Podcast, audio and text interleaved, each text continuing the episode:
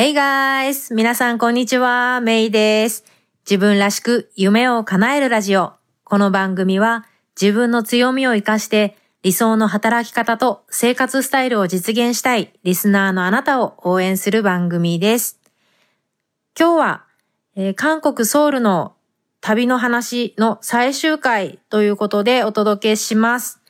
まあ具体的な内容としては、2泊3日だった旅が4泊5日になりましたっていうところから、えー、インチョンにあるハイエンドな、総合リゾートに行った話、それから韓国のヨガウェア、ヨガの時に着るお洋服ですけど、ヨガウェアのブランド、ミューラーウェアの話とか、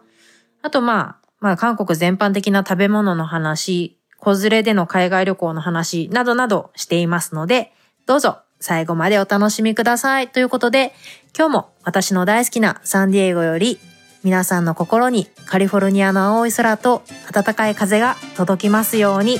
どうぞ最後までお楽しみください。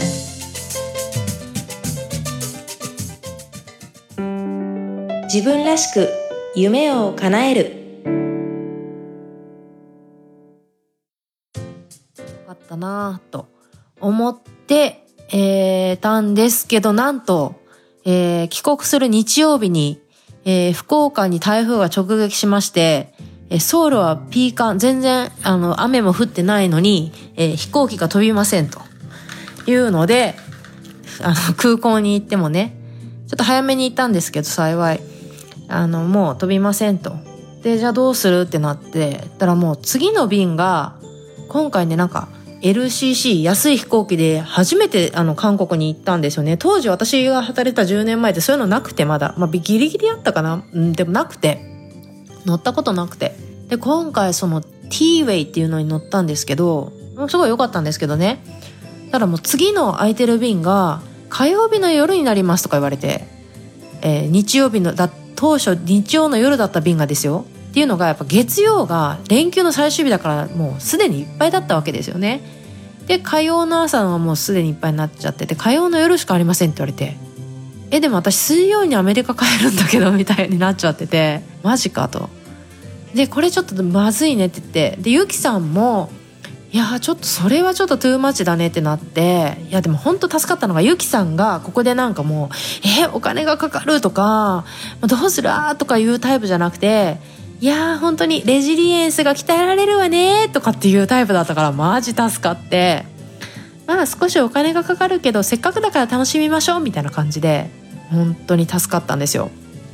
でまあそんなわけで結局ジンエアーっていう別の LCC のカウンターに行って火曜日の一番朝の便一番最初の便を抑えて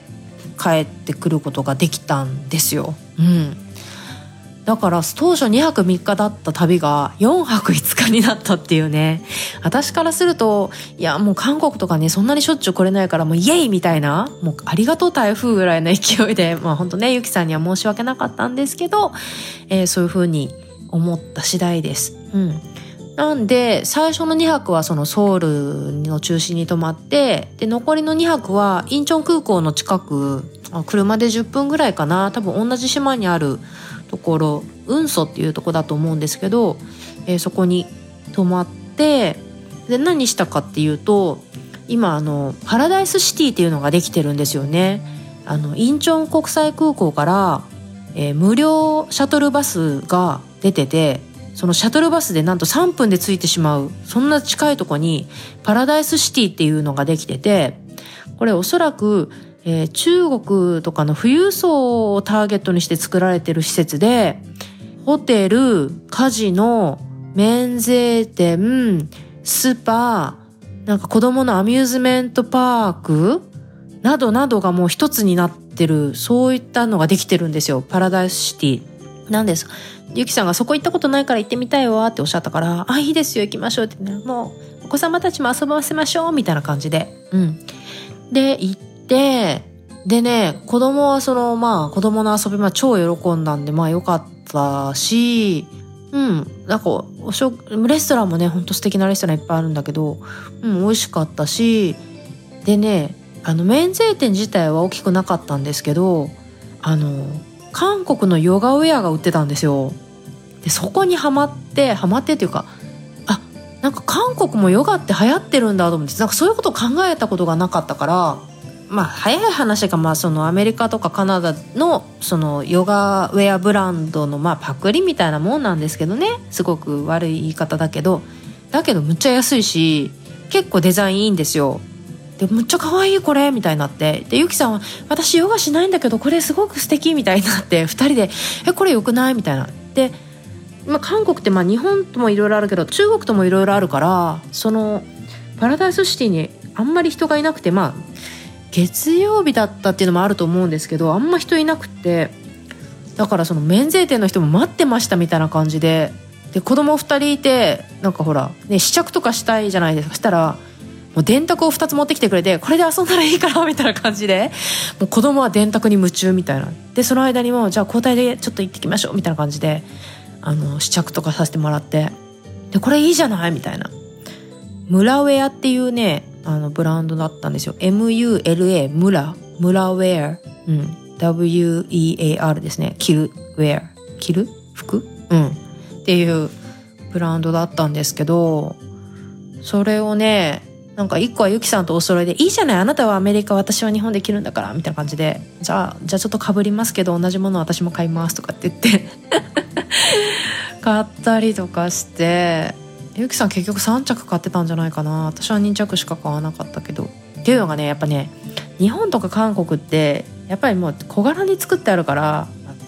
私がすごいでかいわけじゃないけどでまあね、身長167ぐらい78あるんでまあでかいっちゃでかいんですけどね。いろいろがまあちょっといろいろもうアメリカサイズになっちゃってると。からそうですよねって、まあ、この辺ちょっとなんか苦しく作ってありますよねみたいな感じで結局だからこうダブッとした感じのなんかこう変えたんですけどね。でも可愛いこれちょっとどっかでいつかブログに載せようかな。いやっていうか今回の旅行のことはもうブログに書かないとねとは思ってるんですけどね。うん。そうそう。だからなんかね他のバッグとかなんかそのいわゆる普通にある免税店のものはね別に空港でも見れるしまあそんなに欲しいものもなかったんですけどヨガウェアはねでヨガって韓国でも流行ってるんですかって言ったらそうですねってお店の人は言ってたけど実際どうなんですかね？なんかほら結構クリスチャンの人ってヨガしなかったりするじゃないですか。で韓国もね人口の半分はクリスチャンだったりするから人によっては結構やんないっていう人もいるんじゃないかなと思ったんですけどまあでもこのヨガの人気っていうのは世界的な流れではあるのかなと思ったりしてね。うん。そんな感じですかね韓国は。うん。まあとにかくまあご飯も美味しかったし懐かしかったし変わったといえどもねやっぱり物は安いものは安いしそうじゃないものもね場所によってはあるのかもしれないけどだしやっぱりねなんか人もすごく気さくだしあとねこう公共の乗り物に乗ってても子供に対するねこう視線とか眼差しがすっごいあったかいんですよ。なんか私とかずっと息子だから抱っこしてたんですよね。あのベビーカーとか持ってってないんですよ。そもそもアメリカから持ってきてなくてっていうのがもう手が腕が2本しかないからベビーカーを押す腕がないんですよね。だってスーツケースも持たないといけないし下の子は手を引かないとね万が一危ないでしょ。だけどねだから息子ずっと抱っこしてあの抱っこ紐で抱っこしてたんですけど1 1キロねちなみに。1 0 5キロか、うん、ギリギリあのバシネット機内のバシネットが使えるやつですね。重さですね。うん。だけどねなんかこうあやしてくれたりとかねなんかこう可愛いいね可愛いねみたいな人とかいっぱいいてあなんかやっぱ韓国あったかいわって思いましたね。そう。とかねなんだろうな。うん。とにかくまあ懐かしかったですね。昔から思ってたことだけどやっぱりなんか外国なんだけど外国を感じさせないのが韓国だなって思いましたね。うん。なんか違うんだけどやっぱ日本と似てるのかもしれないですね。うん。なんかそんな感じでね本当に楽しい4泊5日。だいたい韓国に4泊5日ってそうないですよね。普通まあ、長くて3泊4日でしょみたいな。それもね、こう台風のおかげで4泊5日過ごすことができて。うん。で、まあそんなのあったから結局火曜日の朝帰ってきて、で、水曜日に帰国で、ちょっとバタバタすぎるから、ちょっと帰国をずらそうかなって思ったんですけど、なんか結局もう飛行機も結構いっぱいになっちゃってて、もういいやじゃあもう帰ろうみたいな、もうサンディエゴに一旦帰ってからゆっくりしようって当初の計画通り、うん。そんな感じで帰ってきましたね。うん。そう。なんかね、韓国の話をするだけでこんなに時間が経ってしまって。ね食べた料理の話とかもね、ゆっくりしたいけど、何トッポギとかほんと久しぶりに食べましたね。韓国にもまああるっちゃある、あ、ごめんなさい。アメリカにもあるっちゃあるけど、まあわざわざ食べないしね。そういう分子っていうんですか？あの、なんかおやつ系のご飯っていうのかな？軽食みたいなやつ？例えば海苔巻きとかキンパとかおでんとか。でサンディエゴ、まあ、そこまでこう美味しいなって思う店がないんですよね。だからまああえて食べれなくて。だからむしろそういうのがすごい懐かしくあったからあのカンジャンシジャンで食べた朝ごはん。何食べたかな？おでんでしょ？カルグクスうどんみたいなやつでしょ？海苔巻きですか？あのちっちゃいやつね。あの野菜とかちょっと入ってるやつ。でしょ？それからチャプチェでしょ？あと何食べたっけ？あと頼んでないのにおばさんがあのチョッパーあのぶ豚足みたいなやつね。豚の肉ね。それをくれたりとか。あと何食べたっけ？トッポギがむっちゃ辛かった。なんかねとにかくもうお腹いっぱいってゆきさん言ってたけど私も食べるぞって感じで食べて子供たちも割とよく食べてて。で、ミョンドン餃子でしょ？あのカルグスが本当美味しかったな。チキンでしょ？あとね、到着した日に、その泊まったホテル、エナスイートっていうホテルだったんですけど、その隣に、周り結構食べるとこあって、土日は閉まってるんだけど、あのビジネス街だから、ちょっと着いたのは金曜の夜だったから空いてて、なんとね、カンオンド料理のお店があったんですよ。カンオンドっていうのは、えー、ソウルから東に23時間行った地域のことで私がまさに、えー、日本で働いてた時に担当してた地域でその、まあ、いわゆる冬のそなたとか結構有名なドラマとか映画のロケ地になってる、えー、地域なんですけどその寒温度の料理の店があってなんかこう懐かし系のなんかすごい古くてちっちゃい店なんだけど安くて美味しいみたいな感じのおばおばちゃんが何人かでやってるような店で美味しかったですね。なんとか定食みたいなやつが7000ウォンだから日本円で700円ぐらいソウルのど真ん中でですよ。でなんかゆきさん曰く前来た時ここ行列できてたわよっておっしゃってたからやっぱ人気なんだなっていう。でそこでファンテ定食っていうこう魚にちょっと甘辛いタレが塗ってあるスケトウダラかな？にそのタレが塗ってある定食と、えー、ピンデトク定食っていうまあチヂミみたいなものですね簡単に言うと。うん緑豆の粉なのかな？それで作ったチヂミの定食。だけどなんか海苔とか食べ放題みたいに出てきてうちの娘はご飯と海苔大好きだから、まあ、そればっかり食べてて。で卵焼きみたいなのもいっぱい出てて息子は卵焼きすっごい食べてて。そう。でスープが2種類に、まあ、おかずもそんな感じでなんかいろいろ出てて最初の食事はそれすごい当たりででかも食事は全部当たりでしたね。パラダイスホテルで食べたプオッタンか。なんか魚のスープも美味しく美味しかったしプルコギも子供はよく食べてましたね。うん。とかそんな何食べたっけ？なんかいろいろ食べたんですけどそうそんな感じ。ああとお肉も食べましたね。あの飛行機飛ばないってなった日にこんにゃろうって思いながらあのビールと一緒にえー、肉を焼いて食べました。それも美味しかったです。うん。そんな感じで、えー、10年ぶりの韓国。いやほんと行ってよかったです。あのね私にとってやっぱりこの子供を2人連れていくっていうのはすっごい恐怖だったんですよね。何度も言うけど。でもね本当にやってよかったですね。でこれができたことで結構自信になったしなんだろうまあもちろんゆきさんいたからだけどうん、なんかまたどっか行きたいなっていう気持ちになったしもちろんそういう誰かサポートしてくれる人がいたらっていう条件付きですけどね。なんか。だけど本当ねあの頑張ってというか勇気を出していって本当に良かったなって。うん。でその本当に久々に会う。だけどすごく私にとって大事な人たちに自分の子供たちを見せることができたこともねまたすごくなんだろう良かったなって思うしすごくうん、いい思い出になりましたね。でもうあの、オンニから、お姉さんからもね、いや、もう10年も時間が経ってって言われたけど、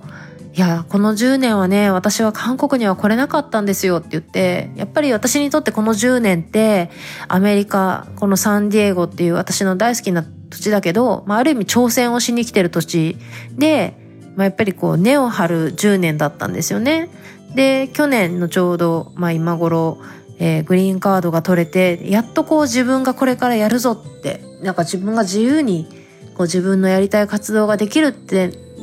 やなったのがやっと去年のその終わり頃で、だからこそやっと今ここに韓国に来れてるんだよっていう話をして、ああ、そうだよねって言ってもらって、うん。あとまあゆきさんとはね、子供が寝た後に毎晩ホテルで、なんかこう、いろんな話をね、させてもらって、うん、ゆきさんからも本当にいろんなことを教えていただいて、まあ、キャリアのアドバイスもね、していただくこともできたし、結構ねあの共通するこう興味関心というかねゆきさんってすごいこうあのストレングスファインダーでいうと強みが学習能力にあると思うんですよ。だからすごく勉強家でいろんなことを知ってるので、まあ、そういうのをいろいろ教えてもらったりとか私もアメリカで学んだことをあの共有したりとかっていうそういううん、時間とかね、まあ、家族の話とかあのゆきさんの旦那さんも私よく知ってるよくっていうか、まあ、知ってる方で大学の先輩でもあるし、まあ、あの日本で働いてた時にも同じ業界でお世話になった方だったのでうんそうそうそんな感じでねいろ今回あのいろんな話ができて、うん、なんかねまだ日本に行った時は私も20代だったし、まあ、ペイペイだからねそんなにこう相手にしてもらえない感じだったんですよ。うん。でも今回こうやってね一緒に旅行していただけて、まあ、いろんなね話をじっくりすることができたことも本当にね良かったなって思います。うん、本当ねこの韓国の旅行はまあゆきさんはじめ再会できた方々にもう感謝感謝の、まあ、あと台風にもね、うん。まあ、そんな本当思い出に残る韓国の旅でしたね。うん、子供たちにもね将来いやあなたたちが小さい時にねお母さんは勇気を出して韓国に行ったんだよって言えるぜみたいなね。そんなのもあるかな。うん。まあそんなわけでちょっとね時間が結構長く話しちゃったので今日はこの辺にしたいと思います。また次回日本での話ができたらしようと思いますがどうなることやら。ということで、えー、今日はこの辺で。自分らしく夢を叶える。今回の番組いかがでしたか？もし気に入っていただけたら購読ボタンを押していただきお友達にもおすすめしていただけると嬉しいです。自分らしく夢を叶えるウェブサイトでは今回の内容はもちろん他にも元気の出で役立つコンテンツをお届けしていますまた夢を叶えるスピードを上げたいすでに自分スタイルを確立するために動き出している仲間とつながりたい。そんなあなたは自分らしく夢を叶えるメルマガにぜひ登録してください。自分らしい理想の働き方と生活スタイルを実現するために今やるべきことをできることから始めていきましょう。今日も最後までお付き合いありがとうございました。それでは次回もお楽しみに。Have a great day! Bye bye!